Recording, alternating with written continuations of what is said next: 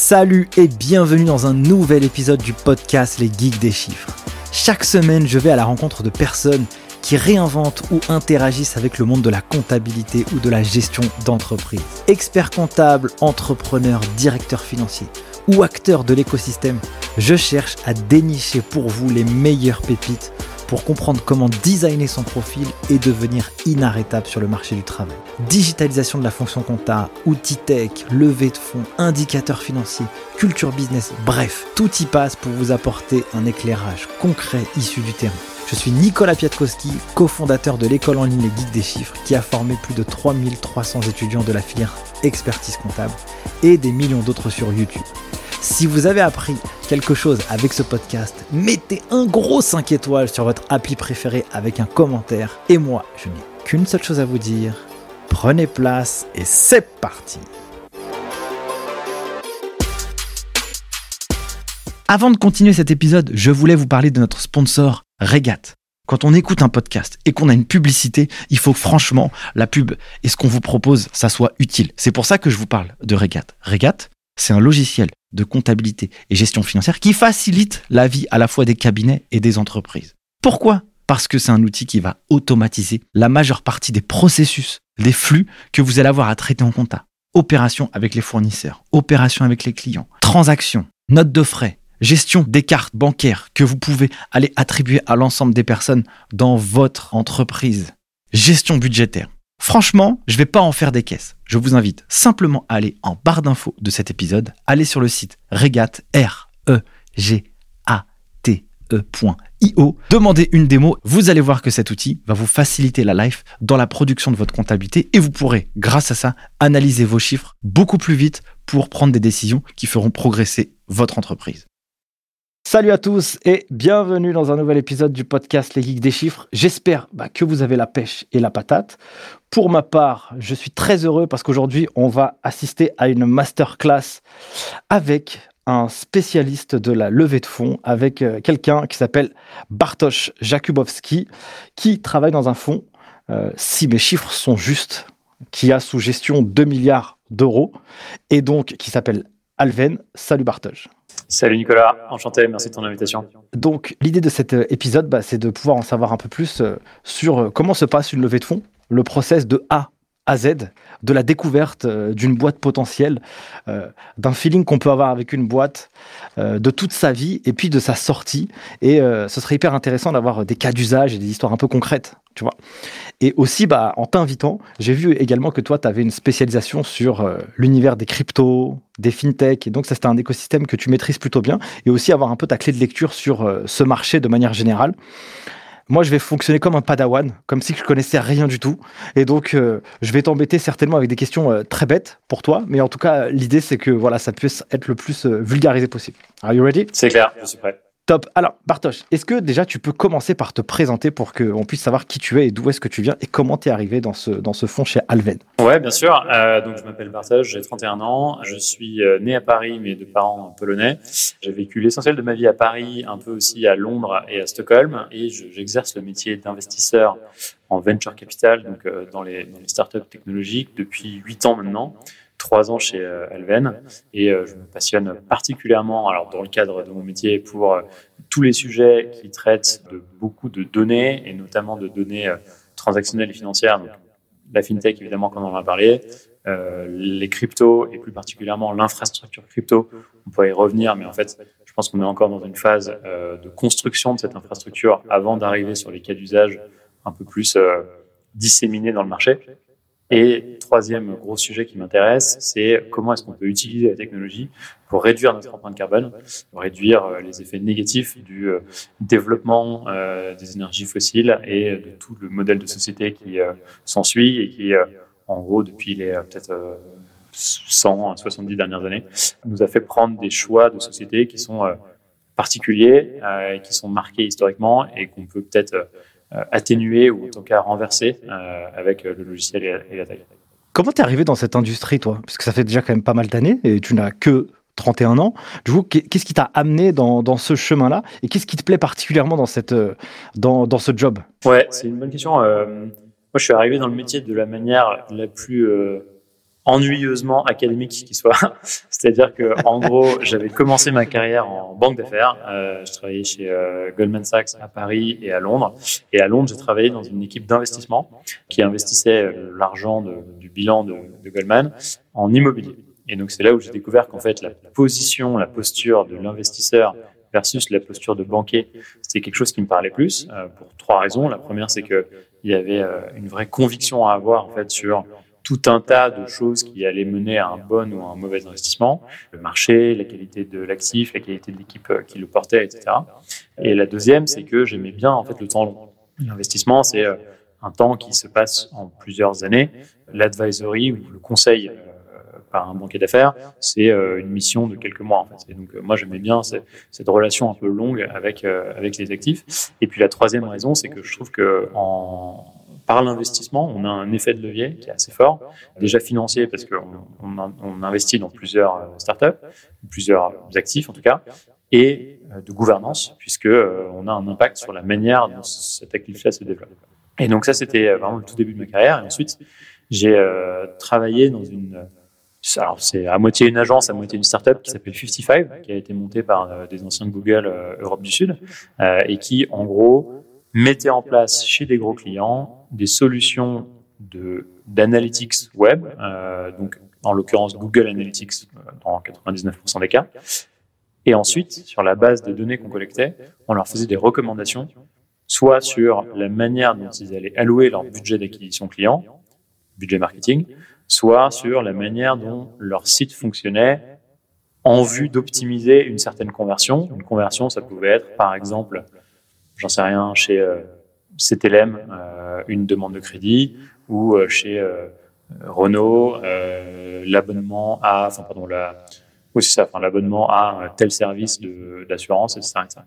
Et après, j'ai pris un peu de temps pour moi et pour euh, réfléchir à ce que je voulais faire, et j'ai essayé de trouver un moyen de combiner le secteur de la tech, qui à l'époque était beaucoup moins dominant qu'aujourd'hui, et euh, ça c'est en quelle année ça ? C'est, deux mille... c'est deux mille quatorze. C'est deux mille quatorze. deux mille quatorze. Yes. Et, euh, et, le, et la posture de l'investissement. Et c'est comme ça que je suis tombé sur le métier du venture capital que je connaissais pas du tout, qui était donc d'investir dans des entreprises tech.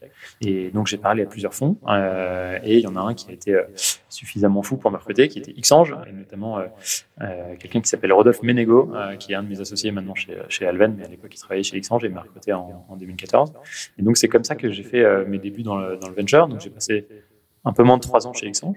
J'ai euh, énormément appris, notamment au contact de, d'investisseurs très expérimentés comme Nicolas Rose, Cyril Bertrand, Rodolphe et d'autres. Euh, et puis, à un moment donné, je me suis senti un peu plafonné parce que euh, on faisait essentiellement des investissements à l'époque. Alors, Xange a beaucoup changé depuis, mais à l'époque, essentiellement des investissements très très early stage, vraiment du petit seed et plutôt localement en France.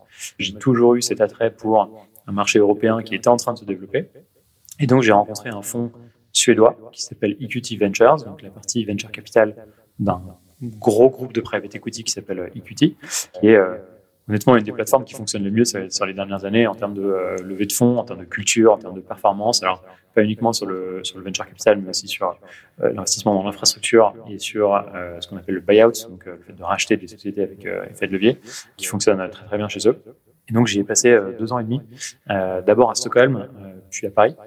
Et en rentrant à Paris, euh, j'ai rencontré, euh, enfin, approfondi ma connaissance de l'équipe d'Alven, qui cherchait quelqu'un justement avec un profil à la fois de réseau existant local et d'expérience de l'investissement un peu partout en Europe.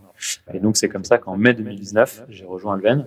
Et Alven, donc juste pour, pour tes auditeurs, c'est un fonds euh, qui n'est pas nouveau, ça existe depuis vingt-deux ans. Donc, euh, c'est un des, un des fonds historiques de Paris, qui a commencé avec un tout petit fonds de huit millions d'euros. Donc, euh, tu vois la taille d'une, d'une série A aujourd'hui. Donc, euh, c'est, c'est aussi une belle histoire entrepreneuriale de, de développement. Et aujourd'hui, on investit notre sixième fonds, qui fait trois cent cinquante millions d'euros, donc légèrement plus gros. Euh, en revanche, la stratégie, elle n'a pas tellement changé. Donc, c'est toujours assez tôt dans l'histoire de, du développement des sociétés, amorçage série A, des investissements qui vont de un à dix millions d'euros pour un premier investissement. Et ensuite, on reste très proche des entrepreneurs, que ce soit financièrement, en continuant de les financer tour après tour, jusqu'à peut-être vingt-cinq à trente millions d'euros au maximum, et extra-financièrement sur euh, un support, franchement, à minima hebdomadaire des entrepreneurs de nos portefeuilles sur trois sujets principalement. Le premier, c'est de leur servir un peu de... Tu m'as demandé pas d'anglicisme, mais ça, pour le coup, c'est un mot italien, de conciliere, euh, c'est-à-dire de trusted advisor, pour le coup, c'est un mot anglais, euh, donc de personnes de confiance qui va aider euh, les, les entrepreneurs à savoir dans quelle direction ils vont et à euh, en fait faire part de leurs doutes au quotidien et faire part de leurs questions et euh, partager un peu leurs émotions, parce qu'en fait, être entrepreneur, c'est passer par euh, beaucoup de hauts et encore plus de bas, euh, et donc c'est important d'avoir quelqu'un avec lequel euh, partager ça. Deuxième positionnement, c'est une réflexion sur euh, la stratégie de développement et notamment euh, stratégie produit et de distribution sur laquelle on passe beaucoup de temps. Et le troisième élément sur lequel on passe l'essentiel de notre énergie, c'est le recrutement. En fait, il y a plein de raisons pour lesquelles les entreprises plantent. Euh, en revanche, il y en a une qu'on ne veut pas voir chez Alven, c'est parce qu'on n'a pas fait les bons recrutements. Euh, et donc ça, on passe énormément de temps, que ce soit dans l'équipe d'investissement dont je fais partie, ou dans l'équipe plateforme, qui est une autre partie de l'équipe, sur euh, l'aide au recrutement des euh, top managers dans les sociétés du portefeuille. Euh, donc ça, c'est un peu la manière dont on travaille. Et notre terrain de jeu, entre guillemets, ce sont des entrepreneurs européens, où qu'ils soient basés, essentiellement en Europe évidemment, mais aussi pas mal aux U S, qui s'attaquent à des très gros marchés, avec une énorme ambition, avec une approche du marché qui est assez différenciée. Et en revanche, on a, en tant que fonds, on a assez peu de... On n'est pas un fonds sectoriel. Euh, on fait, on est assez agnostique en fait dans la tech, parce que on pense que la probabilité que la bonne idée sorte de nos sept ou huit cerveaux de l'équipe d'investissement est infiniment plus faible que euh, le fait que la bonne approche vienne plutôt de gens qui sont sur le terrain et qui se sont confrontés au marché un peu tous les jours. Euh, et donc, on laisse en fait les entrepreneurs nous guider vers les bons secteurs, les bonnes idées, les bonnes thématiques. Et en revanche, nous, notre métier, c'est de choisir justement les bons entrepreneurs. Donc, on est un fonds agnostique. Maintenant, ça n'empêche pas que quand même, à l'échelle de chaque individu, on a des préférences ou des thématiques qui nous sont plus ou moins proches. Et donc, euh, comme on en parlait tout à l'heure, fintech, infrastructure crypto et climat, c'est peut-être les trois sujets sur lesquels je passe le plus de temps.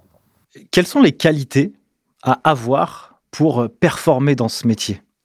Parce que j'imagine que d'un point de vue externe, les émotions, il faut savoir un peu les mettre de côté parfois. Évidemment, des fois, elles peuvent nous faire rencontrer et participer à de belles aventures. Mais c'est quoi, selon toi, les grandes qualités qu'il faut avoir pour vraiment réussir là-dedans ? La première, c'est... Euh...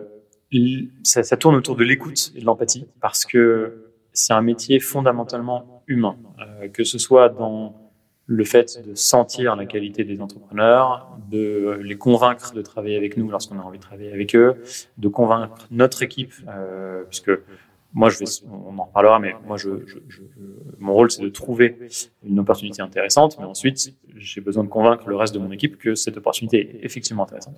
Et ensuite vient le temps de la collaboration, et euh, la collaboration, notamment sur le recrutement, qui prend beaucoup de temps. Donc, en fait, la matière première de notre métier, c'est, euh, c'est, c'est l'humain, quoi. Et donc, euh, euh, la plus grande qualité dans ce métier, selon moi en tout cas, c'est vraiment l'écoute, la capacité de, d'écouter profondément la question et d'écouter aussi ce qui n'est pas dit, les hypothèses que la personne en face de toi prend, la manière avec laquelle elle interagit avec euh, le monde extérieur, et donc la manière dont il faut lui packager le message pour qu'elle l'entende, et la, sans faire de manipulation, mais juste, euh, voilà, il y a des gens qui sont plus empathiques et émotionnels, d'autres qui sont plus analytiques, d'autres qui sont plus dogmatiques, enfin, chacun a un peu sa manière de, d'apprendre le monde.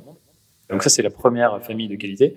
La deuxième, c'est la patience. C'est un métier où, entre le moment où tu f- prends une décision et le moment où tu sais si elle a été bonne ou mauvaise, il peut se passer littéralement dix ans. Et entre ces deux points de, dans le temps, euh, tu peux passer par euh, « je suis le meilleur investisseur de la planète euh, »,« non, en fait, je ne sais rien faire euh, », et cetera, et cetera.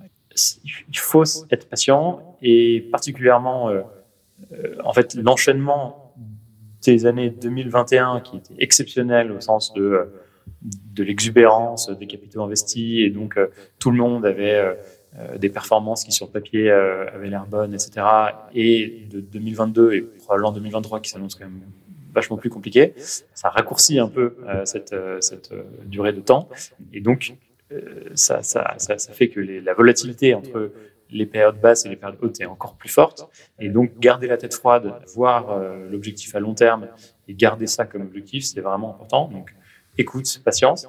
Et le troisième point, je pense que c'est quelque chose qui tourne autour de... Alors, j'hésite entre deux, mais entre soi, être honnête intellectuellement, parce qu'en fait, c'est, c'est, encore une fois, comme les cycles sont super longs, on est obligé de s'accrocher à d'autres éléments qui tendent à pousser vers telle ou telle direction. Et donc, si on s'attache à des arguments qui n'ont pas d'importance, par exemple, telle startup a remporté tel concours, ou euh, j'ai entendu que tel super investisseur est en train de regarder telle startup, ou des choses comme ça, en fait, on, c'est du bruit, quoi. Et ça, ça, ça ne sert pas à la décision, ça la dessert même, dans certains cas. Et donc, il faut savoir, en fait, être honnête avec soi et se dire, OK, est-ce que je suis convaincu parce que, un, un, enfin, intrinsèquement, je suis convaincu par cette personne, cette opportunité de marché, ce positionnement, ou est-ce que, en fait, je me laisse convaincre de manière un peu mimétique parce que euh, j'ai entendu que ou j'ai vu sur LinkedIn que. Euh, donc ça c'est, ça, c'est franchement important. Et peut-être, bah, du coup, je vais pas hésiter, je vais dire les deux. Euh, le, le quatrième élément, euh, c'est quelque chose qui tourne autour de la bonne compréhension de son rôle. Nous, notre rôle, c'est un peu comme le copilote dans une voiture de rallye. C'est euh, la personne qui va savoir à quoi ressemble la route devant nous, probablement parce qu'il l'a déjà vue dix fois. Pas dans cette boîte-là, évidemment, mais dans, dans le reste du portefeuille. Et chaque route est différente, et chaque route, dans les faits, est différente de la carte, évidemment, mais quand même, euh, ça donne une, une vague idée des directions et des choix à faire et des impacts que chaque choix a sur euh, la route à prendre. Mais en revanche, notre rôle, c'est pas de mettre les mains sur le volant. C'est comme au permis, c'est éliminatoire. Euh, et donc, euh, notre rôle, c'est, euh, c'est surtout de rester à notre place et de comprendre que on n'est pas dans l'exécution, on est dans l'aide à l'exécution, on est dans le support, on est dans euh, le fait de favoriser tout ce qui peut être favorisé pour que le pilote ou la pilote euh, prenne la meilleure décision, mais, euh, mais c'est bien comprendre ça. Très clair.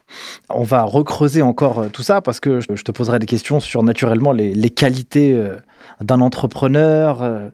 Il y a des choses qui doivent être à peu près communes sur chaque typologie d'investissement que vous faites. Après, il y a certainement des particularités. Je te poserai la question après. Au, au niveau du fonds, euh, juste pour comprendre, comment se finance un fonds et d'où vient tout cet argent pour pouvoir aller les mettre dans les, dans les investissements, enfin en tout cas dans les startups dans lesquelles vous investissez. Ouais. Alors, et comment euh... vous gagnez de l'argent? Quand on dit « je travaille pour un fonds d'investissement », en fait, c'est un raccourci de langage. La phrase correcte, c'est « je travaille pour une société de gestion euh, » qui s'appelle Alven Capital Partners, euh, en l'occurrence, et qui gère des fonds, une société de gestion de fonds. Euh, et donc, on gère plusieurs fonds. Euh, en ce moment, euh, on a sous gestion euh, notre fonds numéro quatre, notre fonds numéro cinq, notre fonds numéro six. Et, et donc, ces différents fonds, ce sont des poches euh, dans lesquelles il n'y a pas d'employés, il y a du cash et des actions. Et ces poches-là euh, sont des poches qui ont un engagement d'abonder par différentes, euh, différents financeurs. Et donc, concrètement, le dernier fonds, là, le, donc Alven Capital six, qu'on a fini de lever euh, il y a à peu près un an, concrètement, ce qui s'est passé, c'est qu'on est allé voir euh, des souscripteurs, pour la plupart des souscripteurs existants d'Alven, mais aussi des nouveaux, et on leur a dit, euh, voilà, nous, on veut continuer à investir dans les startups euh, tech euh, fondées par des entrepreneurs européens. On pense que c'est une super bonne opportunité de marché pour telle et telle raison. On pense qu'on est la bonne équipe pour le faire. Euh, la preuve, on l'a fait sur euh, les cinq fonds précédents. Et euh, voilà ce que ça donne en termes de performance. Et on pense qu'on peut gagner les meilleures opportunités face aux autres fonds en Europe euh, parce qu'on a tel et tel euh, élément de différenciation. On pourra y revenir. Et donc, à la suite de ça, les, entre- les souscripteurs nous ont dit « Ok, super, euh, moi je veux en être et je mets chez toi vingt millions, trente millions, quarante millions. » Et ces engagements de, de financer, on les collecte euh, et au bout d'un moment, quand on en a suffisamment, euh, et donc suffisamment pour atteindre l'objectif qu'on avait, mais on s'était fixé trois cents millions, donc on a un peu dépassé cet objectif, on met fin en fait à la levée de fonds, on dit « Ok, bah, voilà les engagements que vous avez faits, on les prend et on va déployer ce fonds, donc l'investir, sur une période qui va en gros de trois à cinq ans, en moyenne trois virgule cinq, quoi. Et donc, toi, souscripteur qui t'es engagé à mettre vingt millions chez moi, tu vas pas me faire un virement de vingt millions aujourd'hui qui va dormir sur un compte, euh, bon, à l'époque non rémunéré, aujourd'hui ce serait peut-être un peu mieux rémunéré avec la, l'environnement de taux, mais en tout cas, c'est pas comme ça que ça marche. En revanche, à chaque fois qu'on va faire un investissement, je vais te faire ce qu'on appelle un appel de fonds. Et donc, tu vas devoir contribuer pour une partie de ce à quoi tu t'es engagé. Donc, si on investit trois pour cent du fonds, euh, à ce moment-là, je vais te faire un appel pour trois pour cent fois vingt millions que tu as euh, committé. Donc, ça, c'est, c'est la manière dont ça fonctionne. Et donc, on investit cet argent sur une période de entre trois et cinq ans, et ensuite, on le gère et on le désinvestit, c'est-à-dire on, on s'occupe de, de faire des, des sorties euh, pendant euh, au total dix ans, en général prorogeables, de deux ans environ. Et donc, c'est des périodes assez longues. Voilà, je ne sais pas si ça répond à ta question complètement. C'est complètement clair. Ça veut dire que oh, quand tu parles d'un souscripteur, est-ce que c'est un corporate? Est-ce que c'est une holding? Est-ce que c'est un mec euh, en particulier comme ça? euh, Peu importe la manière dont la, d'où est-ce que viennent les fonds, sous réserve qu'ils soient, qu'ils soient légaux naturellement, eh bien, euh, la personne, elle peut les mettre. Bon, pour ramener vingt millions d'euros, quand même, il faut avoir quand même suffisamment de... Il faut avoir un peu d'assises. Ouais. Il faut avoir un peu d'assises sur ça. Euh, donc, chez nous, il y a quatre-vingts... entre quatre-vingts et quatre-vingt-dix pour cent des souscripteurs qui sont ce qu'on appelle des institutionnels. Euh, donc, c'est des gens dont c'est le métier. Donc, c'est souvent soit des gens qui collectent, qui, dont, dont le métier est de collecter et de placer l'argent, par exemple des compagnies d'assurance. Leur métier, c'est de collecter des primes euh, sur euh, l'assurance de ton scooter euh, tous les mois et de placer cet argent pour que le jour où tu as une panne de scooter, euh, en fait, ils soient capables de euh, payer la prime et euh, faire un peu de marge. Euh, enfin, payer les dommages, pardon, et euh, faire un peu de marge. Chez nous, c'est essentiellement des investisseurs institutionnels, donc compagnies d'assurance, fonds de pension, euh, fonds de fonds, et des gens qui eux-mêmes vont, vont en fait aller lever de l'argent auprès d'encore d'autres souscripteurs en disant euh, « Moi, je connais super bien les fonds de V C en Europe, euh, donc euh, je vais investir chez eux. Déléguez-moi de l'argent pour que j'aille investir chez eux parce qu'en plus, j'ai, bon, j'ai les bons accès. » Et puis, des entités comme euh, le Fonds européen d'investissement ou la B P I, qui est aussi un, un, un souscripteur majeur. Donc ça, c'est à peu près quatre-vingts pour cent. Et ensuite, il y a une petite vingtaine de pourcents qui sont des plus ou moins grandes fortunes, mais soit ce qu'on appelle des family office. Donc, c'est des entités un peu structurées de gestion de patrimoine, d'une ou de plusieurs familles, soit euh, des euh, personnes à patrimoine très élevé, ou pas forcément très élevé, mais en tout cas qui veulent déléguer une, une grosse partie de leur patrimoine à... Euh, au venture capital, et je pense en particulier aux anciens entrepreneurs de notre portefeuille qui, euh, pour beaucoup, ont été euh, plutôt contents de la manière dont ça s'est passé avec nous et qui donc décident, euh, une fois qu'ils ont sorti un peu d'argent, de nous confier une partie de cet argent pour qu'on investisse dans les nouvelles générations d'entrepreneurs. Donc, à partir du moment où vous avez, vous avez les fonds et que euh, vous les placez, comment vous gagnez de l'argent ? Parce que aussi, il faut aussi rémunérer le fruit de ce placement, en tout cas ce placement. Comment ça marche ? On gagne de l'argent de deux manières. Euh, la première manière, c'est les commissions de gestion qu'on prélève tous les ans sur l'argent engagé au début et investi à partir d'un certain moment. Je ne vais pas rentrer dans le détail, mais en gros, c'est deux pour cent de ce qu'on a sous gestion euh, par an. Donc ça, c'est notre ligne de revenus euh, très prévisible et très fixe et euh, qui ne dépend pas pour le coup de la, de la performance. Alors, in fine, ça dépend de la performance puisque si on fait une mauvaise performance, on n'arrive plus à lever des fonds et donc on n'a plus d'assiette de, de commission, mais c'est pas, c'est pas immédiat. Euh, et l'autre manière dont on gagne des fonds, qui pour le coup a surtout vocation à aligner parfaitement nos intérêts avec ceux de nos souscripteurs, c'est ce qu'on appelle le carried interest. Et ça, c'est euh, en gros une commission de surperformance qui, encore une fois, je simplifie un peu, euh, représente vingt pour cent de la plus-value qu'on génère. Euh, donc typiquement, pour simplifier les calculs, si on a un fonds de cent millions et qu'on fait fois trois sur ce fonds, donc que ce fonds, à la fin des temps, représente trois cents millions de valeur, on a créé deux cents millions de plus-value, euh, et donc vingt pour cent fois deux cents millions, ça fait quarante millions de carry d'interest pour l'équipe. C'est un peu plus complexe que ça, mais dans les grandes lignes, c'est ça. Très clair. Euh, en tout cas, ça, voilà, ça permet un peu de, de, de schématiser un peu l'histoire. Super, Bartosz. Euh, du coup, ça m'intéresse de voir comment ça se passe aussi... Euh la cession d'une entreprise, j'aimerais qu'on prenne un espèce de cas d'usage. Alors, je ne sais pas si on pourra les prendre eux, mais en tout cas, euh, et je sais pas d'ailleurs, je pense que oui, je pense que toi, tu es intervenu dans, le, dans l'investissement de chez Indy. Indy, euh, il y, y a pas mal de gens qui les connaissent bien chez nous. Comment, toi, ça marche quand tu investis dans une start-up? Est-ce que tu peux raconter un peu toutes les étapes en détail pour qu'on puisse visualiser l'ensemble du schéma? Bien sûr. Donc, euh, déjà... La première étape et l'étape clé, c'est de rencontrer la startup. Euh, et rencontrer, ça veut dire beaucoup de choses, parce qu'on peut avoir connaissance de l'existence d'une startup, mais ne jamais euh, avoir parlé aux entrepreneurs parce que euh, on n'y a pas pensé ou parce que euh, ils veulent pas nous parler pour une raison X ou Y ou euh, pour plein de raisons. Euh, donc ça, c'est la première étape et la plus importante, c'est ce qu'on appelle le sourcing. Donc c'est générer une opportunité d'investissement. Et une opportunité d'investissement, c'est euh, une startup identifiée à qui on réussit à parler et à créer un lien, qui est dans notre scope d'investissement, dans notre stratégie d'investissement, euh, voilà, et dans laquelle on, on a des bonnes chances d'investir si on décide de le faire. Donc ça, ça peut se faire de plein de manières différentes. En gros, si tu veux, pour donner une idée un peu à tes auditeurs de concrètement ce à quoi ça ressemble, euh, si on prend un peu le, le funnel donc, euh, de conversion de nos, de nos investissements, on reçoit entre quatre et cinq cents, enfin, on interagit avec entre quatre et cinq cents startups par mois. Évidemment, là-dedans, il y en a plein qui sont en dehors d'un scope d'investissement, et cetera, et cetera. Mais globalement, on rentre dans le C R M entre quatre et cinq cents nouvelles boîtes par mois. Sur ces quatre à cinq cents, on en rencontre à l'échelle de l'équipe hein, environ cent, un truc comme ça. Euh, on en creuse une grosse trentaine. On en invite à notre partner meeting. Donc, c'est un peu l'étape formelle euh, lors de laquelle l'ensemble de l'équipe fondatrice d'une startup va rencontrer l'ensemble de l'équipe d'investissement d'Alven et pitcher pour qu'on fasse connaissance et qu'on décide chacun, parce que c'est évidemment bidirectionnel, euh, si on a envie de travailler euh, l'un avec l'autre, environ dix par mois. Et sur ces, peut-être un peu moins, ouais, entre, entre, entre, sept et, entre sept et dix par mois.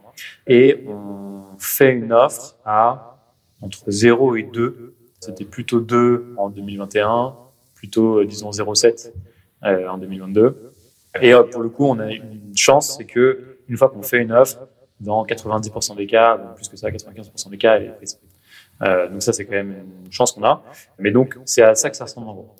Et donc après, la question que tu posais un peu en, en pointillé, c'était d'où est-ce qu'on trouve ces startups? Comment est-ce qu'on les source?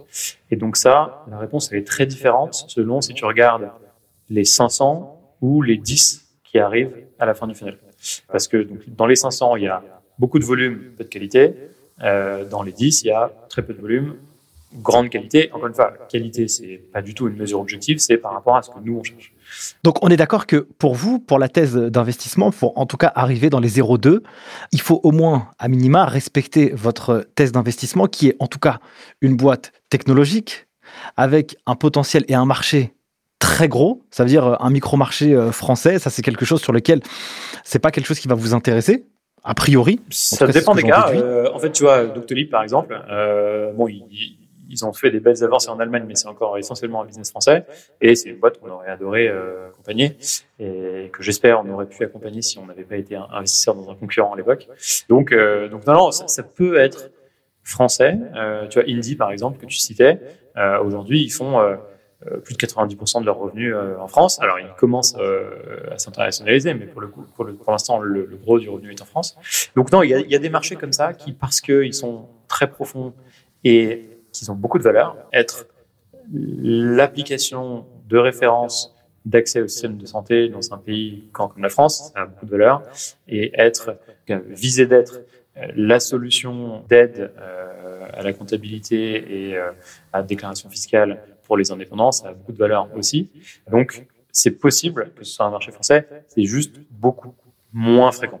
Donc, c'est essentiellement quand même des business models qui sont internationalisables euh, qu'on recherche. C'est-à-dire que quand tu parles de, de marché profond, est-ce que euh, tu sous-entends que, si je prends le cas d'Indy, c'est que la comptabilité, c'est un sujet euh, obligatoire pour une majeure partie euh, d'entreprises, qu'il euh, y a une grosse barrière à l'entrée, c'est pas facile de rentrer... Euh, là-dedans, et que de toute façon, quoi qu'il en soit, dans le développement économique en France, bah, tu as de plus en plus de boîtes qui se créent, donc tu auras de plus en plus de boîtes qui auront besoin bah, de faire de la compta, et il y en aura aussi, dans toutes ces boîtes qui vont se créer, beaucoup qui ne voudront pas se prendre la tête avec la comptabilité. C'est ça, euh, et c'est aussi le fait que, euh, en fait, la comptabilité, ça donne... Ah, déjà, c'est un, un bon business, entre guillemets, dans le sens où on ne change pas de...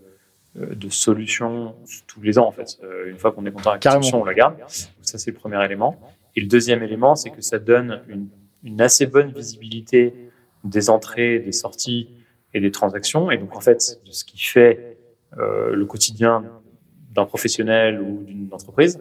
Euh, et donc, ça donne euh, une capacité de connaissance client et donc rendre d'autres services aux clients que celui pour lequel il est venu initialement, qui est assez, assez phénoménal. Et donc, c'est pour ça que je trouve que c'est un secteur intéressant, et à tel point qu'on euh, a aussi investi, par exemple, chez euh, Cryptio, et euh, une solution euh, d'aide à la comptabilité pour euh, toutes les entreprises qui détiennent des tokens euh, crypto à leur bilan. Donc aussi, euh, euh, tu vois, euh, une approche complètement différente, mais, mais aussi une approche autour de, de la comptabilité sur, la, sur et qu'on pense être intrinsèquement un très bon business. Et c'est vrai que je n'avais pas vu que vous les aviez euh, dans votre portefeuille. Ah ouais, exact. Très cool. Au niveau des, des cent que vous allez euh, sélectionner, qui vont passer euh, à trente dans le funnel, qu'est-ce que vous allez regarder, vous ? Quelle va être votre grille de lecture pour affiner et avoir euh, quelque chose qui va plus euh, vous rassurer pour aller jusqu'au zéro virgule deux ? C'est un truc sur lequel on milite en permanence, on n'est jamais satisfait euh, de la, de la, de okay. la propre méthode euh, là-dessus. En fait, c'est, euh, c'est à la fois clé et très difficile. C'est clé parce que, en fait, cette discrimination, elle est fondamentale euh, pour qu'on passe notre temps sur les, entre guillemets, bons sujets. Et encore une fois, il n'y a aucun jugement de valeur là-dedans, c'est juste par rapport à ce que nous, on cherche. Ce que nous, on cherche, c'est un truc très particulier, euh, parce que c'est pas... C'est pas normal une boîte qui fait fois cent en taille en trois à quatre ans. C'est contre nature, en fait. Donc, en fait, on, on, on est bien conscient de, ouais, c'est clair. On est, on est bien conscient de chercher, en fait, un truc qui est un peu contre nature, euh, et qui se fait d'ailleurs pas sans difficulté de, de contrôle, de burn-out, de difficultés de recrutement, de difficultés de concurrence, de difficultés de financement, de, et cetera. Donc, on est bien conscient qu'on cherche une espèce de bestiole très particulière. Et d'ailleurs, euh, Je profite de, de cette auditoire pour, pour dire que le, le, le financement par le venture capital n'est pas du tout un passage obligé pour faire une très belle expérience entrepreneuriale et pour très bien s'en sortir en tant que fondateur. Et c'est un type très particulier qui euh, touche une typologie, de, une manière de construire des boîtes qui est très particulière. Mais donc, c'est à la fois un sujet euh, clé pour nous et très compliqué à traiter, mais les trois gros critères sont les suivants. Est-ce que on arrive à voir un scénario dans lequel l'outcome, je peux le dire en français, est immense ? Quand je dis immense, c'est juste pour refaire un peu les maths. Donc, notre fonds, il fait trois cent cinquante millions d'euros. On considère qu'on a bien fait notre travail auprès de nos souscripteurs si on rend à peu près trois fois ça. Donc, pour simplifier, disons un milliard d'euros. Euh, donc, ça fait beaucoup d'argent. Si on se dit qu'en moyenne, on détient, et encore une fois, je simplifie, euh, vingt pour cent des boîtes, que notre taux de détention moyen, c'est vingt pour cent, ça veut dire qu'on doit générer un portefeuille qui vaut à peu près cinq milliards pour que nous, on en perçoive un, parce que nous, on représente trois fois euh, la mise initiale. Donc, cinq milliards, ça ne se trouve pas sous le, le sabot d'un cheval. Donc, euh, c'est des boîtes comme ça, il n'y en a pas beaucoup, euh, il y en a de plus en plus. Euh, et on s'en réjouit, mais il n'y en a quand même pas beaucoup. Parce qu'à côté, le niveau de risque est très élevé. La proportion d'investissement sur lesquels on perd tout, on arrive à le mitiger quand même, donc c'est, c'est pas non plus massif, mais, mais, mais, mais ça arrive, ça arrive quand même euh, fréquemment. Et donc, comme le niveau de risque est très élevé, il faut, on est obligé de ne viser que des opportunités qui peuvent euh, être des énormes histoires.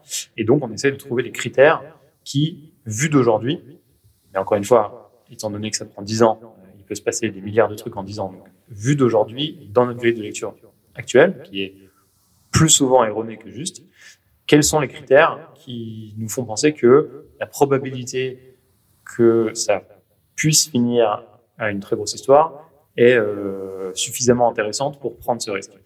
Et donc ça, il y a en gros trois critères. Euh, la première, c'est la qualité de l'équipe. Est-ce qu'on pense que l'équipe qu'on a en face de nous est suffisamment engagée, drivée en anglais, et euh, suffisamment ambitieuse et suffisamment euh, attirante pour être capable, un, d'évoluer eux-mêmes en tant qu'entrepreneurs, puisque au départ, notre rôle, c'est d'aller parler aux clients. Enfin, le rôle des entrepreneurs, c'est d'aller parler aux clients et trouver ce qu'ils veulent et quels sont leurs problèmes. Ensuite, c'est d'essayer de leur vendre cette solution. Et ensuite, ça devient de recruter les meilleurs à chaque euh, poste dans l'entreprise pour le faire à leur place, euh, globalement. Et, euh, et vendre, et lever des fonds, et, et, et vendre la vision, et et cetera. Euh, et donc, il y a une évolution en fait, du rôle des fondateurs.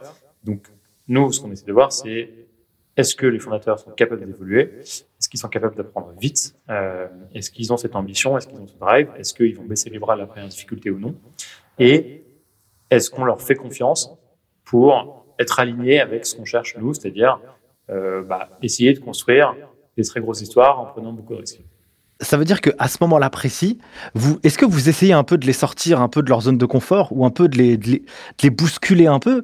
Parce que euh, forcément, pour créer des boîtes comme ça, on va en sacrifier des choses aussi. C'est vrai que tu l'as dit à juste titre, et c'est ça qui est intéressant et que je, je voulais aussi rebondir là-dessus, c'est que lever des fonds, c'est pas une fin en soi. On voit ce qu'on voit sur LinkedIn ou sur les médias, c'est, c'est cool de lever cinq, dix, quinze, vingt, cent millions, mais à quel prix aussi, quoi? Il y a, il y a toute proportion gardée. Donc, on peut créer, comme tu l'as dit, des, des boîtes dans lesquelles on est super content et trop bien, en bootstrap ou sans aucun financement, ou avec un financement à la banque, sans, sans souci.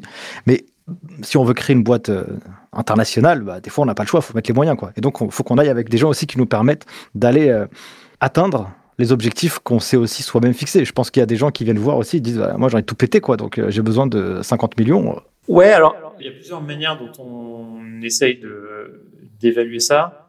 Déjà, on prend des pincettes parce qu'on sait qu'on va se gourer euh, un gros pourcentage du temps. Euh, c'est, ça fait partie du, du, du métier. Euh, de, un, on opère dans un environnement de forte incertitude. Et deux, la matière humaine et la perception et l'évaluation, entre guillemets, de la matière humaine est extrêmement difficile. Et donc, euh, on sait qu'on va se gourer une grosse partie du temps. Donc, donc ça, déjà, on part de cette priori-là. Mais non, ceci étant dit, on essaie de faire le meilleur boulot possible. Et donc, on essaie d'avoir des discussions très transparentes avec eux. En fait, moi, ce qui, enfin, moi personnellement, ce qui me gêne le plus, c'est des entrepreneurs qui, en fait, n'ont pas trop bien compris l'exercice et qui sont uniquement dans un exercice de vente et qui euh, disent qu'ils euh, n'ont pas de difficultés, que tout va bien, que nanana. Et c'est pas vrai. En fait, on le sait, on sait comment ça marche une boîte. Euh, si tout va bien, c'est que c'est pas une startup, c'est, euh, c'est, c'est un truc plan-plan. Euh, et, et donc, euh, donc ça, on le sait. Et, et, et donc, ce qu'on essaie de trouver, c'est déjà des entrepreneurs qui sont euh, honnêtes. Donc, une des questions que j'aime bien poser, c'est euh, qu'est-ce qui t'empêche de dormir?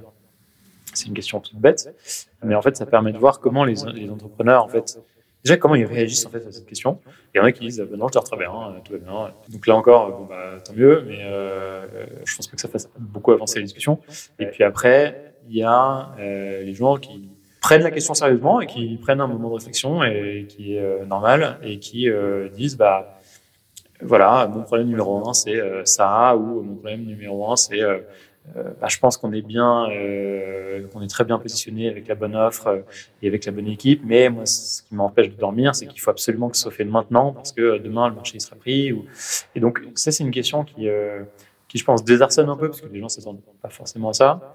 Une autre question aussi, c'est euh, à quoi ressemble telle boîte dans euh, dix ans? Donc, ça, ça fait appel à un truc légèrement différent qui est plus la vision et l'ambition. Mais donc, on essaie de poser des questions les plus perso possibles, entre guillemets, parce que monter une boîte, c'est quand même quelque chose qui est extrêmement prenant en termes d'investissement personnel et, de, et d'engagement. Et donc, en fait, la frontière pro-perso, elle n'existe pas vraiment. Donc, les questions qu'on pose, c'est des questions sur les valeurs, sur les drivers, sur... Euh, quelles sont les, quelle est la culture que les personnes veulent inculquer à leur boîte. Enfin, c'est des questions, en fait, euh, pas des questions qu'on verrait dans des slides, quoi. C'est un truc vraiment, c'est une discussion euh, ouverte, euh, et en, en tout cas que nous, on espère la plus ouverte possible euh, sur ce que, ce, que, ce que veulent faire les gens, ce que veulent construire les gens et, et, et qu'est-ce qui fait qu'ils se réveillent le matin. Donc, c'est ça qu'on essaie de, de chercher, plutôt qu'une réponse très polissée euh, où euh, le moindre truc est préparé. Enfin, ça, ça nous parle moins. En tout, enfin, on, on le voit aussi, mais en fait, ça nous fait perdre du temps parce qu'il faut d'abord déconstruire ce vernis et ensuite seulement euh, attaquer la, la matière. Mais du coup, comment toi, t'apprends ça? Est-ce que, vous, est-ce que les, les, les personnes qui, qui bossent dans, dans ces fonds se forment aux techniques de communication, l'énéagramme, la, la P N L, le coaching, ce genre de, de choses? Parce que, comme tu l'as dit, euh, on a une espèce de masque et puis il faut que vous, vous allez creuser parce que si vous ne creusez pas, et que vous avez un, une zone d'incertitude, vous ne pouvez pas y aller, en fait, parce qu'il y a trop de risques. Alors, euh, si, si, on, si on attendait de ne pas avoir de zone d'incertitude pour y aller, on ne ferait pas d'investissement.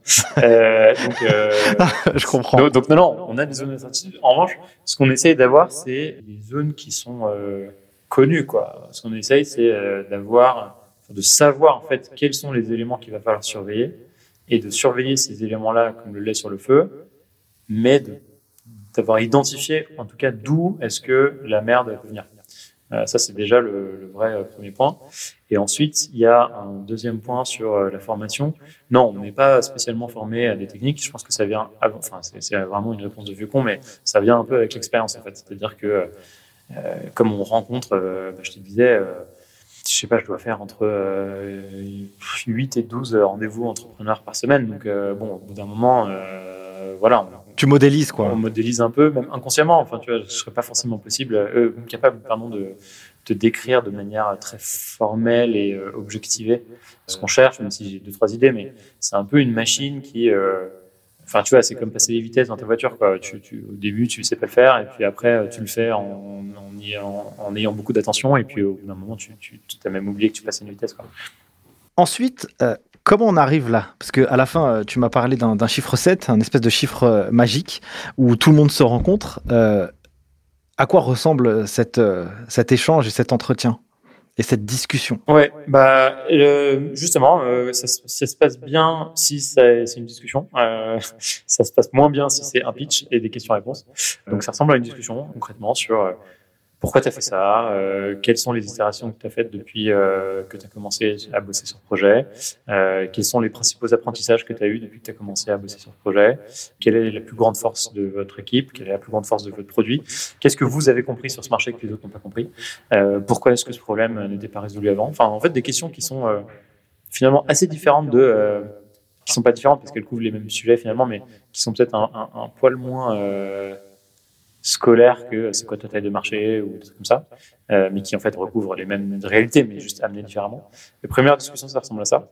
Ensuite, euh, vient l'étape où il faut digérer toutes ces discussions. Et donc, pour euh, aider à la digestion, euh, bah, parfois, il faut prendre euh, un, un digestif ou une tisane. Euh, et ça, chez nous, ça prend la forme d'analyse additionnelle. Donc, soit d'analyse dans notre coin, donc euh, on essaie de creuser... Euh, un peu euh, le marché, le produit, comment ça se positionne, les avis clients. Soit on passe beaucoup de temps à appeler des gens, euh, que ce soit des clients, des prospects, des concurrents, euh, enfin pas forcément des concurrents directs sur une startup qu'on cherche, mais voilà, des gens qui regardent, enfin qui attaquent le marché de manière un peu différente, des experts sectoriels. On essaye de se faire une idée sur, euh, peut comprendre, enfin s'assurer qu'on comprend en tout cas les paris qu'on est en train de faire. Euh, tout investissement, c'est se dire, ok, investir dans, je sais pas moi, Cryptio. C'est faire le pari que le nombre de sociétés qui vont détenir des bilans, des tokens à leur bilan va croître très fortement. Euh, faire le pari qu'elles vont devoir s'équiper d'une solution qui les aide au reporting et à la comptabilité. Et faire le pari que parmi les solutions, Cryptio sera la meilleure ou une des meilleures. Et donc, on, une fois qu'on a posé en fait ce à quoi revient un investissement, donc j'ai besoin d'avoir une conviction sur ces trois questions. On va essayer de trouver des éléments. On n'arrivera jamais à cent pour cent de conviction, mais on va essayer de trouver des éléments pour arriver à avoir un niveau de conviction suffisant sur ces trois questions pour avancer. Et ensuite vient, euh, en parallèle de ça, est mené un autre process qui est le process de séduction. Donc depuis euh, peut-être euh, deux mille dix-huit, quoi, depuis que les gens se sont rendus compte qu'on pouvait construire en Europe, des startups en Europe aussi et pas seulement en Silicon Valley, euh, le niveau de concurrence entre les fonds s'est fortement accentué, particulièrement à Paris d'ailleurs, qui devient une place très très prisée, notamment des fonds américains, euh, mais aussi des fonds pan-européens, mais aussi des fonds français qui avant ne faisaient pas du venture capital et qui en fait découvrent un peu cette classe d'actifs. Euh, et donc, il ne suffit pas de nous décider qu'on veut travailler avec une boîte, il faut aussi convaincre les entrepreneurs de bosser avec nous. Euh, et donc, il y a cette phase un peu complexe, mais en même temps vraiment intéressante, où à la fois on essaye de monter en conviction sur un sujet, et en même temps, on essaye de faire monter en conviction les entrepreneurs sur le fait de bosser avec nous, avant même, le plus souvent, de savoir ce qu'on va décider à la fin. Donc en fait, il y a un peu cette, ce, cet exercice de, de gymnastique intellectuelle entre ces deux thématiques qui est important. Et enfin arrive ce fameux partner meeting où on fait rencontrer l'ensemble de l'équipe d'investissement à l'ensemble de l'équipe fondatrice et parfois euh, non fondateur aussi pour voir si la mayonnaise prend et pour voir si on se voit bosser ensemble. Et ensuite, on prend une décision et on formule une offre euh, sous la forme de ce qu'on appelle une term sheet, donc qui est en gros un document qui reprend les conditions principales d'un investissement dans une startup, donc montant qu'on investit, montant total du tour, valorisation et euh, tout un tas de clauses qui vont figurer au pacte d'actionnaires et qui régissent en gros notre euh, cohabitation au capital de cette société avec euh, les différents actionnaires. Et ensuite, si cette term sheet est, est acceptée, on, on avance. Euh, donc s'ouvre une période de, de due diligence euh, et qui pour le coup euh, est purement formelle et traitée avant tout par des avocats dans tous les cas et parfois à des analystes financiers euh, qui vont euh, se pencher sur les, les comptes de, de la société et quelques, quelques documents juridiques et financiers. Et à l'issue de ça, l'investissement est ce qu'on appelle closé. On fait l'investissement, on vire l'argent et on devient formellement actionnaire des sociétés. Et donc, pour rappel, nous, on, en moyenne, on détient entre sept, huit et euh, vingt-cinq pour cent des sociétés dans lesquelles on investit. Et alors, du coup, comment ça se passe, la, la vie durant votre investissement? Quelle est un peu la gouvernance? Quelle est votre euh, position? Tu disais tout à l'heure que vous avez quand même cette vocation à aider aussi euh, les boîtes dans votre collaboration, et c'est pas juste mettre un ticket d'argent et puis les laisser vivre un peu. Est-ce que tu peux un peu imager tout ça ou apporter des exemples concrets, toi par exemple, avec euh, des boîtes dans lesquelles tu as participé à des investissements? Oui, bien sûr. Alors déjà, peut-être pour euh, vraiment mettre de l'emphase sur l'importance que ça a pour nous, nous on va faire, comme je te le disais là dans le, dans le funnel, on fait à peu près une grosse dizaine, euh, à peu près une dizaine d'investissements par an. L'année dernière, on a fait euh, quinze. Cette année, on a dû en faire six, un truc comme ça. Donc, euh, on fait en moyenne une dizaine d'investissements par an et on est euh, six sept à pouvoir euh, faire des investissements chez Alven. Euh, et donc, ça fait un à deux investissements par an et par personne. Donc, c'est pas beaucoup. Et la raison pour laquelle on fait ça, c'est que ça nous permet de passer beaucoup de temps, pour le coup, avec les entrepreneurs de portefeuille pour les aider sur les différentes questions. Euh, et donc, comment est-ce que ça se passe? Donc, il y a trois pans de création de valeur. Le premier, c'est un truc très formel et je vais passer vraiment rapidement là-dessus, mais c'est d'être membre du board ou du conseil d'administration ou du comité de surveillance, peu importe, en fonction des, des, des structurations juridiques des, des startups. Et ça, c'est même pas toujours le cas. Euh, typiquement, dans les entreprises très jeunes, on, on s'embête pas avec ce formalisme de, de gouvernance. Euh, et c'est juste le fait d'avoir un point régulier, donc euh, Euh, toutes les euh, peut-être six semaines euh, quand la boîte est très jeune et peut-être tous les trimestres quand la boîte est un peu plus euh, mûre euh, avec euh, les sociétés du portefeuille pour faire un point sur les dernières avancées et qu'on puisse éventuellement les aider à ce moment-là tactiquement sur euh, les, les points importants du développement. Ça, c'est le premier point. Et les deux autres points qui sont importants pour nous, c'est un, tout ce qui se passe en dehors de ces fameuses réunions du comité de surveillance. Euh, et donc ça, c'est beaucoup plus fréquent. Moi, j'ai euh, quasiment la totalité des entrepreneurs de mon portefeuille, au moins toutes les semaines, si ce n'est tous les jours, sur WhatsApp, sur tout un tas de sujets. Euh, et ça va de euh, « je cherche à avoir une intro à tel client, est-ce que tu connais quelqu'un qui connaît quelqu'un qui euh, ?» à euh, on essaye de, on vient de faire une offre à telle personne, euh, on essaye de faire en sorte qu'elle nous choisisse en tant qu'employé. Est-ce que tu pourrais prendre le temps de lui expliquer tes astuces d'investissement et pourquoi est-ce qu'il faut nous rejoindre?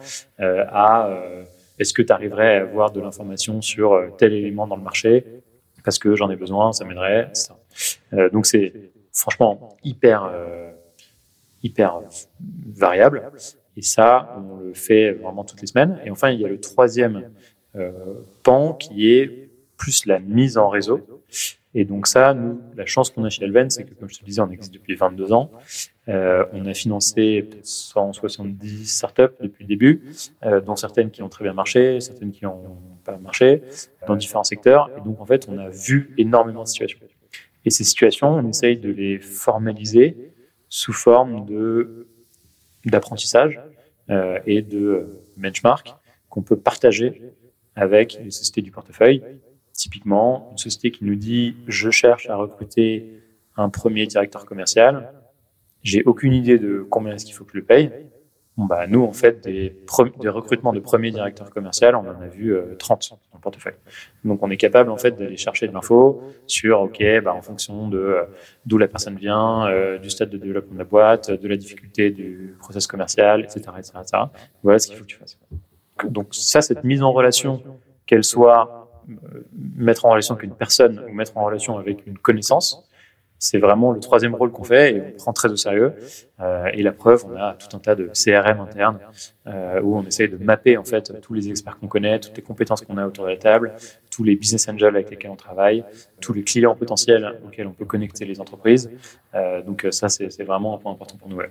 Donc, ça veut dire que vous, dans toute votre expérience, vous avez aussi documenté tous les cas que vous avez pu rencontrer pour euh, finalement apporter ce, ce vernis éducatif aux entrepreneurs que vous accompagnez par la suite.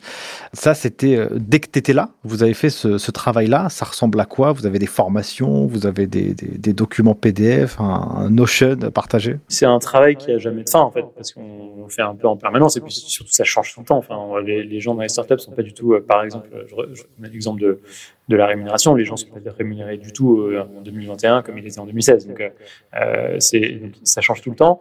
Euh, donc non, c'est un travail euh, qu'on fait un peu en permanence et c'est un travail de structuration et c'est, et c'est marrant parce que c'est, c'est pas forcément des sujets...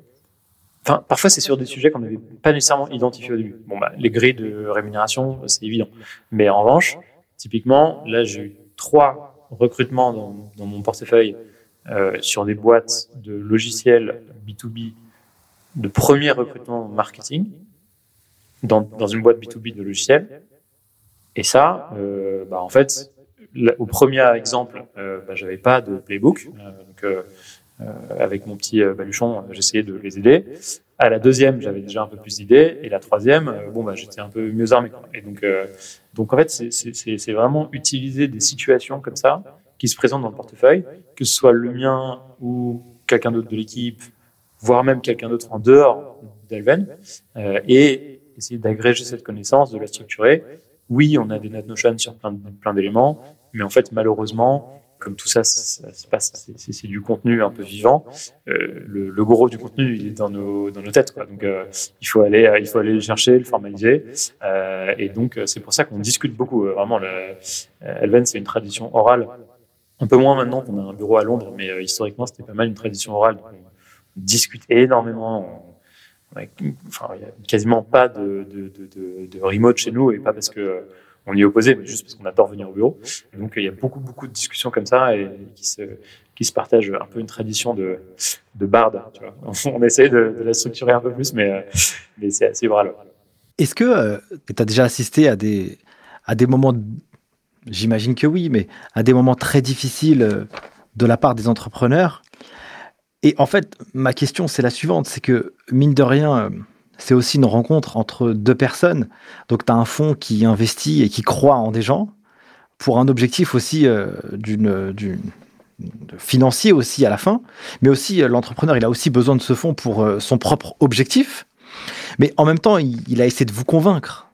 Et donc... Euh, Est-ce que tu arrives à voir des entrepreneurs qui sont faibles devant toi et comment toi tu réagis et est-ce que tu as déjà eu le cas? Faible émotionnellement, je te ouais, parle, ouais. Hein, dans leur histoire, et non, tout, non, c'était chaud pour eux. Tu c'est... vois. Si, si, bien sûr. Euh, franchement, ils n'ont euh... pas peur, tu vois, de, de venir vers toi et de dire ah, toc toc, euh, franchement là je suis, euh, je suis rincé, est-ce que tu peux me filer un coup de main là-dessus? Bah, s'ils ont peur, c'est que j'ai mal fait mon boulot. Euh, parce que euh, précisément, mon boulot, c'est de les mettre dans, une, dans un environnement de confiance. Euh, En fait, il y a tellement d'incertitudes, il y a tellement de difficultés que si, en plus de ça, on se coupe de solutions potentielles parce qu'on n'est pas transparent sur quelque chose, qu'on ne s'est pas demandé de l'aide au bon moment, euh, là, c'est fini, en fait. Euh, donc, euh, donc, non, non, euh, en tout cas, j'espère, euh, par définition, je, je ne sais pas, puisque si, enfin, ils ne sont pas venus m'en parler, mais, mais en tout cas, j'espère que, que ce genre de situation euh, n'arrive, n'est, n'est pas arrivé ou est arrivé très peu fréquemment. Ce qu'on essaie vraiment de mettre en place, c'est une méthode d'interaction qui soit radicalement transparente et radicalement honnête, mais toujours bienveillante, et de se dire les choses euh, parce qu'on pense que c'est comme ça que ça va le plus vite et que euh, dans quatre-vingt-dix, quatre-vingt-quinze pour cent des cas, nos intérêts sont parfaitement alignés. Il y a cinq pour cent des cas dans lesquels ils ne le sont pas. Et euh, ces cas-là, on essaie de les traiter de manière toujours sincère, objective et euh, la plus factuelle possible. Et euh, bon, bah, j'aimais bien cette formule sur, sur la négociation. Une bonne négociation, c'est, euh, c'est une négociation dont tout le monde sort raisonnablement frustré, raisonnablement content. Ça dépend de si on voit le verre à moitié vide ou à moitié plein, mais euh, c'était une formule de mon ancien euh, collègue chez Xange, Cyril Bertrand, et que je trouvais euh, très juste.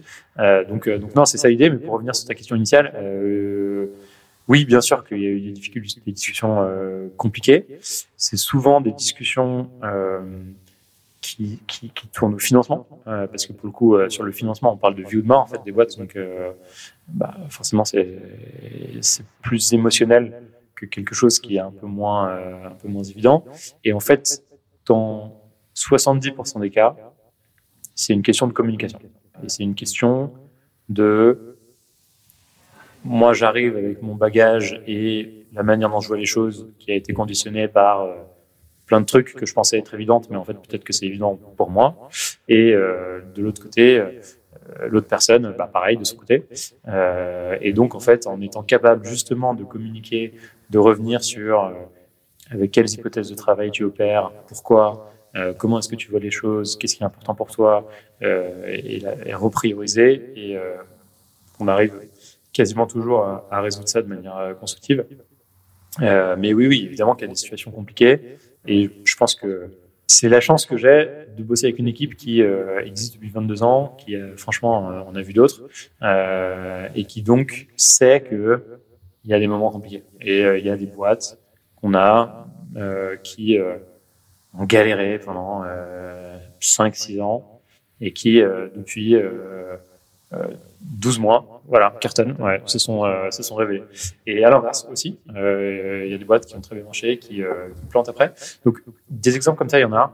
Euh, ce qui compte, c'est de toujours être droit dans ses bottes et euh, droit tout court euh, avec les avec les entrepreneurs et de de pas raconter de salade parce que il n'y a pas le temps pour les salades. Quoi. C'est un temps, euh, c'est des histoires longues, mais en fait, l'exécution au quotidien, c'est des temps d'itération très courts. Et donc, il n'y a pas de temps à perdre avec euh, des non-dits ou des trucs comme ça. J'adore cet épisode et je vais t'expliquer pourquoi. Parce que depuis le début euh, qu'on est en train de discuter et qu'on est en train d'échanger, parce que on, le podcast s'appelle Les Geeks des Chiffres. Euh, toi, tu bosses dans un fonds. On parle de chiffres ou d'argent. Et en fait, euh, depuis le départ, on est surtout en train d'axer cette discussion sur euh, des échanges humains, euh, des échanges transparents. Et c'est ça que je trouve assez incroyable, c'est que euh, derrière des chiffres, bah, y a aussi des histoires euh, humaines et personnelles et des ambitions et tout. Et donc, euh, je trouve ça hyper cool de partager en tout cas ce message euh, dans, ce, dans, dans cet épisode. Bartosz, pour euh, évaluer un peu le poumon d'une boîte au cours euh, de sa vie, quels sont les indicateurs de performance, de manière générale, que toi, euh, tu as en ligne de mire pour voir si ça va ou si ça ne va pas? Je pense que le premier, c'est la capacité de l'équipe à attirer des top talents. Et je sais que ce n'est pas du tout ce à quoi tu t'attendais. Euh, Absolument pas, mais, mais j'adore. Euh, mais je pense que ça, c'est le premier. Euh, parce que comme tu viens de dire, c'est des histoires qui sont construites par des personnes. Il y a, des per- il y a quelques recrutements qui sont game changer pour, euh, dans la vie d'une boîte. L'histoire d'une boîte, c'est pas du tout linéaire. C'est pas du tout, tu ajoutes une personne, ça fait ça, tu ajoutes une deuxième personne. Il y a des gens, c'est qu'une histoire de point d'inflexion, dans un sens ou dans un autre, bon sens ou mauvais sens. Et donc, savoir attirer déjà et sélectionner avant les bonnes personnes, c'est vraiment pour moi un des plus forts prédicteurs de succès. Ensuite, un deuxième, auquel tu t'attends sans doute pas non plus, c'est la satisfaction client. Parce que au-delà de la vision, les trucs, euh, on fait concrètement, c'est résoudre un problème que quelqu'un a d'une manière euh, dont il est satisfait et pour laquelle il est prêt à payer. Voilà. Si tu fais ça, t'as un bon business. Bon, après. Euh, plein de questions de scalabilité, de concurrence, de trucs. Mais globalement, le, le fondamental du business, c'est ça. Mais c'est super vertueux parce que, parce que, en fait, si tu crées un produit ou un service que les gens vont adorer, bah en fait, la conséquence, elle sera forcément euh, que vertueuse. Parce que tu auras plus de clients, plus de recommandations, plus de business.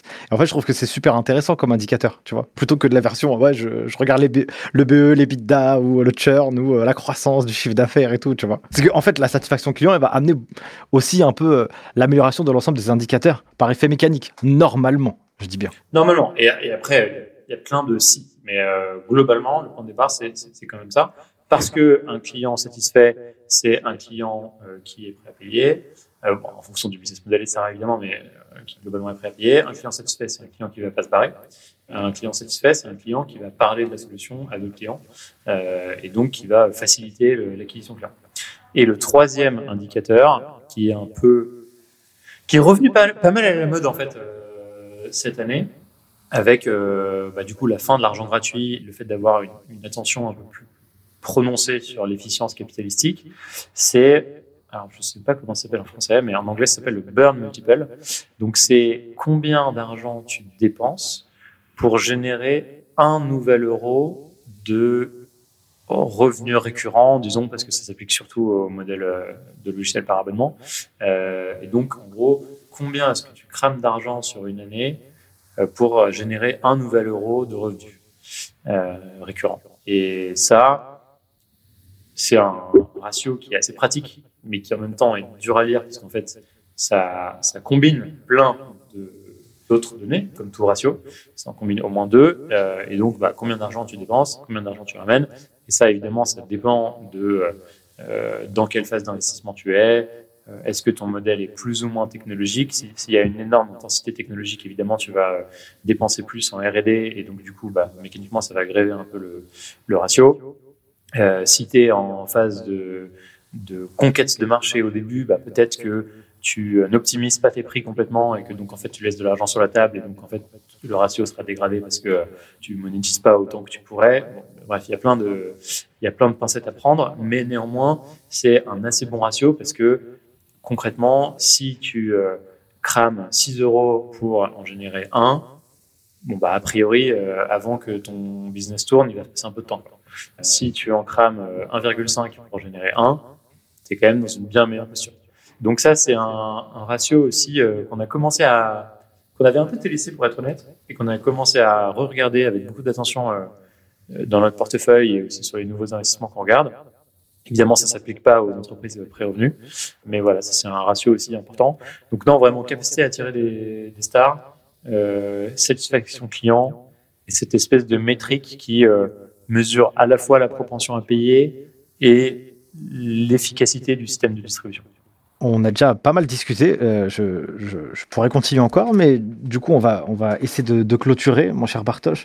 Euh, la fin d'une histoire avec une boîte, comment ça se passe ? euh, bah, Ça peut mal se passer. si, euh, par exemple, euh, la, la, la, la boîte ne trouve pas son marché ou euh, les fondateurs euh, ou fondatrices se disputent et se séparent, ou, et ou si euh, la boîte n'a plus d'argent et euh, ne trouve pas de, de, de moyens de se financer. Euh, donc, ça peut se finir euh, les pieds devant, et ça arrive. Euh, et donc, on essaye de faire en sorte que ça arrive de la manière la plus euh, douce possible, entre guillemets, c'est-à-dire euh, euh, dans le respect de chacun et que euh, ça se passe bien et qu'on reste, euh, voilà, enfin, du, sinon amis, du moins, euh, que tout le monde ait eu l'impression que ça s'est passé euh, de manière respectueuse et correcte. Euh, ça peut se passer un peu mieux, euh, donc avec euh, une sortie essentiellement industrielle ou rachetée par un autre fonds si la société est très rentable et que ça devient intéressant pour un, un fonds de type euh, L B O de racheter une société. Et puis évidemment, euh, euh, le rêve qu'on a un peu tous, c'est l'introduction en bourse, le fait que la société euh, devienne euh, cotée. Et ça, euh, malheureusement, la fenêtre I P O s'est encore fermée euh, avec euh, avec euh, les conditions actuelles, particulièrement sur la tech. Euh, mais euh, mais voilà, ça, ça peut se terminer comme ça. Ça ça, ça fait. Euh, nous, on a la réputation de plutôt de réussir en fait à euh, faire en sorte de trouver une sortie par le haut pour euh, la plupart de nos investissements. Je pense que ça tient au fait que avant tout investissement, on se pose vraiment la question de la valeur d'actifs stratégiques. J'ai même des amis qui se moquent gentiment de moi pour ça, parce que c'est, c'est, c'est un concept très, très alvénien. Mais c'est en fait d'essayer de comprendre, au-delà des flux et du revenu, quelle est la position stratégique dans le marché qu'une société est en train de construire à mesure qu'elle grossit, et pour qui est-ce que cette position pourrait être intéressante un jour dans une visée d'acquisition. Et comme on... Pour nous, c'est un vrai critère en fait, d'investissement ou de non-investissement. On a décliné des investissements avec une super traction et une bonne équipe parce qu'on ne voyait pas suffisamment de valeur stratégique. Et évidemment, parfois, on s'est planté. Mais au moins, ça nous permet de, d'investir dans des boîtes qui, même si elles n'atteignent pas une énorme taille critique, ont une valeur intrinsèque et donc sont intéressantes pour des, des acquéreurs. Super. Euh, si on peut clôturer un peu sur euh, le marché de la fintech. C'est quoi un peu ta, ta lecture ? Déjà, une fintech, qu'est-ce que c'est déjà, pour euh, un peu vulgariser un peu le, le sujet, et euh, ta vision entre, euh, je sais pas moi, les années passées et euh, ce qui peut être projeté sur l'avenir. En méga simplifié, je pense qu'il y a vraiment deux choses. Il y a deux types. Il y a soit je suis une boîte qui vend de la technologie à des institutions financières. Donc en fait, je suis fintech par clientèle, entre guillemets, pour leur permettre de mieux opérer. En général, étant donné que le business cœur de ces gens-là, c'est des opérations financières. Donc, en général, si tu leur permets de mieux opérer, bah, tu leur permets de mieux opérer des opérations financières. Et donc, en général, tu, tu, tu en opères toi aussi. Je pense à Shift, par exemple, Shift Technologies, qui est une boîte hyper connue dans l'assurance, une des euh, dix licornes françaises fintech, qui euh, travaille sur la détection de fraude pour les compagnies d'assurance. Bon, bah, eux, ce qu'ils font, c'est pas tellement de la finance. Euh, en revanche, ils vendent ça à des sociétés financières ou d'assurance. Ou alors, deuxième type, je délivre un service, un ou plusieurs services financiers par la technologie et par le logiciel à n'importe quel client, que ce soit B deux B ou B deux C. Donc, c'est essentiellement ça en fait qu'on entend quand on dit euh, fintech.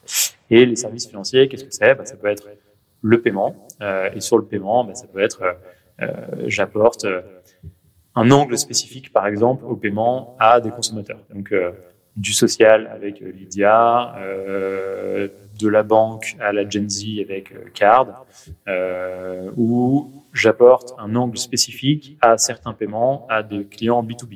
Donc, euh, par exemple, je résous un problème business de la gestion des notes de frais, je suis Spendesk, je résous un problème business euh, de la gestion des paiements transfrontaliers, je suis euh, IbanFirst, euh, et cetera. Donc, ça, c'est la première fonction, le paiement. Il y a le financement, euh, donc bah, pareil, Euh, soit je propose une solution de financement à des business, je peux le faire en equity comme, euh, j'en sais rien moi, WeSeed ou euh, KissKissBankBank, ou je peux le faire au Crowdcube et où je peux le faire en dette comme euh, DeFacto ou euh, j'en sais rien, euh, Alma.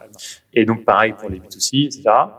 Troisième fonction financière que je peux remplir, c'est tout ce qui tourne autour de l'épargne ou de l'investissement.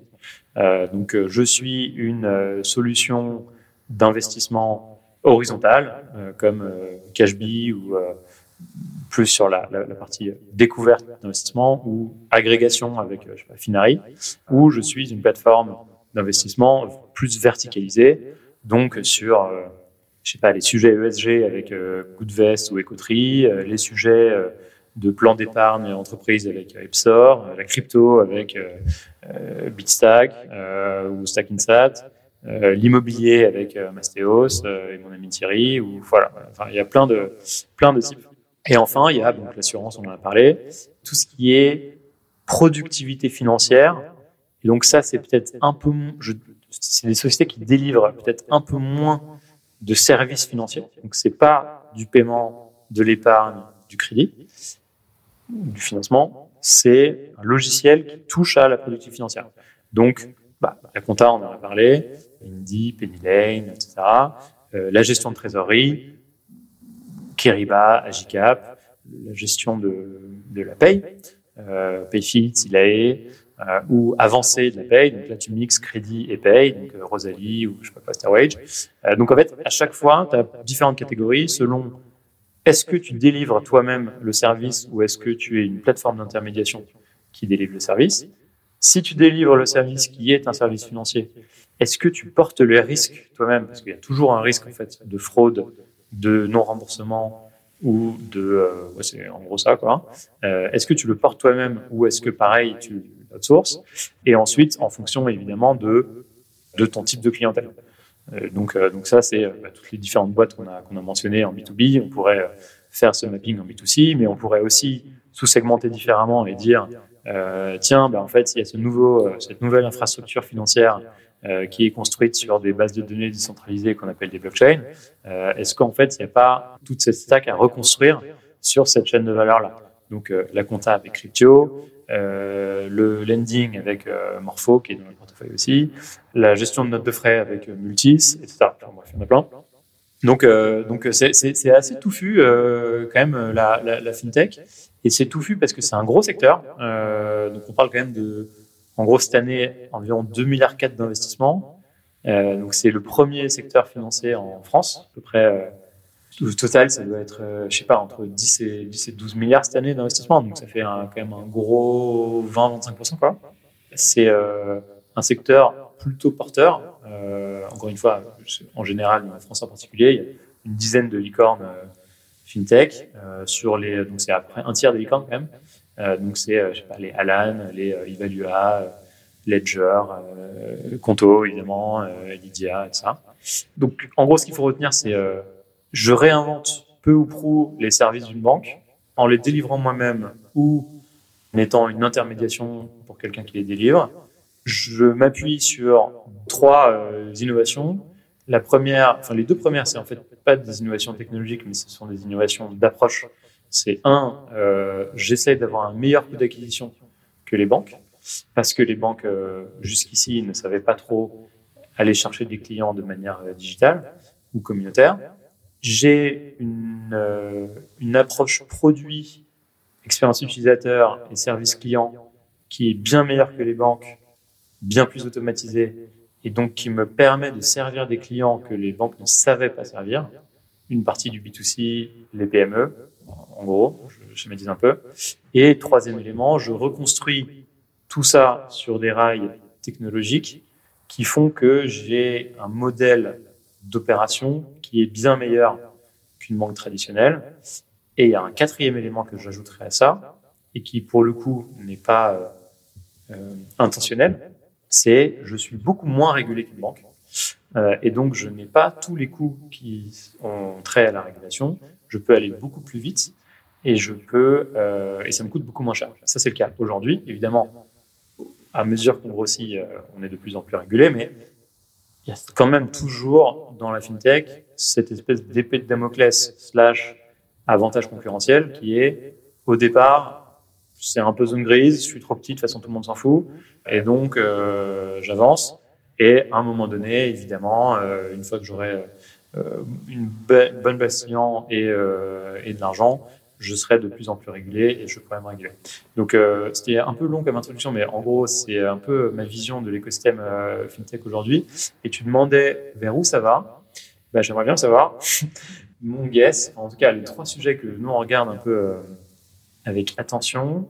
Premier, c'est, euh, moi je suis évidemment très biaisé parce que j'y passe du temps et depuis longtemps, mais c'est quand même la philosophie de la décentralisation et la technologie qui permet ça, donc euh, les blockchains, c'est en train de changer quand même énormément de choses qui pourraient fonctionner mieux, euh, que ce soit en termes de transparence et de euh, répartition des gains ou en termes juste d'efficience technologique.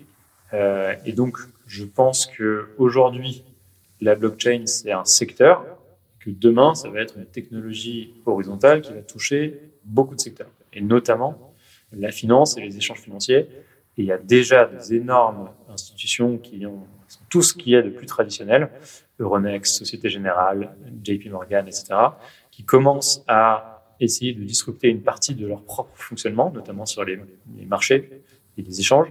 Euh, avec des technologies euh, blockchain, et que donc va se reconstruire autour de ça tout un écosystème de sociétés qui apportent des solutions de blockchain qui vont bien au-delà de la pure spéculation sur tel ou tel shitcoin. Donc ça, c'est le premier, euh, le premier pilier qu'on regarde. Le deuxième pilier qu'on regarde, c'est la verticalisation et la contextualisation des transactions. C'est qu'aujourd'hui, en fait, comme il y avait, c'était complexe de reconstruire une brique de paiement, une brique de prêt, une brique de je sais pas quoi. En fait, c'était fait par des spécialistes de ça, donc des banques. Et aujourd'hui, on, on recontextualise la transaction financière là où on en a besoin. Et donc, typiquement, je suis dans mon E R P, euh, je me rends compte que euh, il faut que je commande cinq palettes de je sais pas quel bien, mais j'ai pas trop de cash pour le faire. Bon, bah, c'est pas grave, je vais prendre un crédit qui sera distribué directement depuis NetSuite ou depuis S A P, et j'aurai juste à cliquer sur un bouton pour recevoir un crédit. Bon, bah ça, typiquement, c'est de la mise en contexte de la finance dans un outil qui se trouve être un outil horizontal, en l'occurrence de E R P, qui touche plein de secteurs, mais il y en a aussi dans des transactions verticales, où par exemple, sur une place de marché B deux B verticale sur un secteur, on augmente très fortement le taux de conversion si on apporte des solutions de paiement interne, et cetera et cetera. Euh, donc ça, c'est un deuxième secteur qu'on regarde beaucoup. Donc euh, la verticalisation et le fait de euh, mettre dans un contexte d'opération concrète des transactions financières. Et euh, le troisième secteur qu'on regarde beaucoup, c'est que, en fait, toute l'innovation euh, des années peut-être deux mille seize dix-sept, c'était en gros, je schématise un peu, mais apporter aux P M E et aux entreprises un peu taille intermédiaire des solutions que les gros avaient, mais que eux ne pouvaient pas avoir. Euh, de gestion des euh, factures clients, euh, des fournisseurs, euh, des, euh, de la trésor, et cetera, et cetera. Donc tout ça, ça a créé des, euh, des, des boîtes qui ont beaucoup cru, parce qu'avec des cycles de vente très courts, et cetera. Et je pense qu'en fait, les générations précédentes de ces logiciels-là, NetSuite, S A P, sont, Workday, sont en train de bouger, sont en train en fait, de, de, de, de se faire un peu morceler aussi. Et donc, je pense qu'il va y avoir aussi un retour des logiciels qui touchent aux très grosses entreprises, euh, qui était un peu moins le cas dans les dernières années, où tout le monde s'est vraiment focalisé sur les P M E et les entreprises de taille intermédiaire. Et donc, je pense que c'est le retour un peu de ces boîtes-là. Très clair, Bartosz. Je te remercie pour cette clarté de, de vision et cet apport que, t'as pu, que tu as pu nous apporter. On, du coup, on arrive à la fin de cet épisode déjà. Je suis obligé de, de créer un peu de frustration chez moi. On verra pour un autre épisode dans, dans quelques mois ou un, un an pour voir un peu l'évolution. En tout cas, je te remercie beaucoup d'avoir partagé autant de valeur dans cet épisode. C'était un vrai plaisir pour moi de l'enregistrer avec toi. Merci à toi, Nicolas. Si les gens veulent te découvrir, voir ce que tu fais, voir ce que tu proposes, est-ce qu'il y a un endroit de prédilection où ils peuvent le faire ou pas? Ouais, euh, le plus simple, c'est euh, Twitter, euh, at bartjjj, donc cette lettre, B R T J J J. Et puis, les gens peuvent me contacter par mail aussi, bartosz, B R T O S Z, arobase alven point co. C'est de l'argent pour acheter le com. Euh, je plaisante. Voilà, je réponds à tous les mails, mais ça peut prendre du temps. Super, ça marche. Euh, bah en tout cas, merci beaucoup, Bartosz. Euh, merci beaucoup à tous ces auditeurs qui sont arrivés jusqu'à cette partie de l'épisode. Si vous avez été là, bah, c'est que vous avez été motivé et que ça vous a plu. Bah, si c'est le cas, balancez euh, un bon euh, cinq étoiles sur toutes les plateformes de streaming. Ça fait toujours plaisir. Et moi, bah, du coup, ça me permet d'aller voir aussi euh, des euh, invités toujours plus intéressants pour euh, apporter de la valeur. Sur ce, je vous remercie infiniment. Et moi, je vous dis à la semaine prochaine pour de nouvelles aventures. Ciao! Merci d'avoir suivi ce podcast jusqu'à maintenant. Si vous êtes arrivé ici, c'est que vous avez été hyper motivé. Je voulais vous partager quelque chose. Ce podcast, c'est du taf, mais c'est un plaisir incroyable pour moi à réaliser. Le jeu en vaut la chandelle. Si vous pensez que cet épisode ou ce podcast a été utile ou est utile pour vous, vous avez un moyen de pouvoir le faire connaître au plus grand nombre. C'est soit de le partager autour de votre réseau, soit de mettre un avis cinq étoiles ou un commentaire sur les différentes plateformes. C'est pour moi le seul moyen de pouvoir le diffuser au plus grand nombre pour que chacun puisse y retirer quelque chose de positif pour sa carrière personnelle et professionnelle. Sur ce, je vous remercie encore une fois. N'oubliez pas, si vous avez des besoins pour pouvoir vous former aux meilleures compétences comptables et financières, rendez-vous sur le site internet les geeks des chiffres point com. On vous prépare à obtenir les meilleurs diplômes de la filière de l'expertise comptable. Et moi, pour finir, je n'ai qu'une seule chose à vous dire. À très vite pour le prochain épisode. Ciao!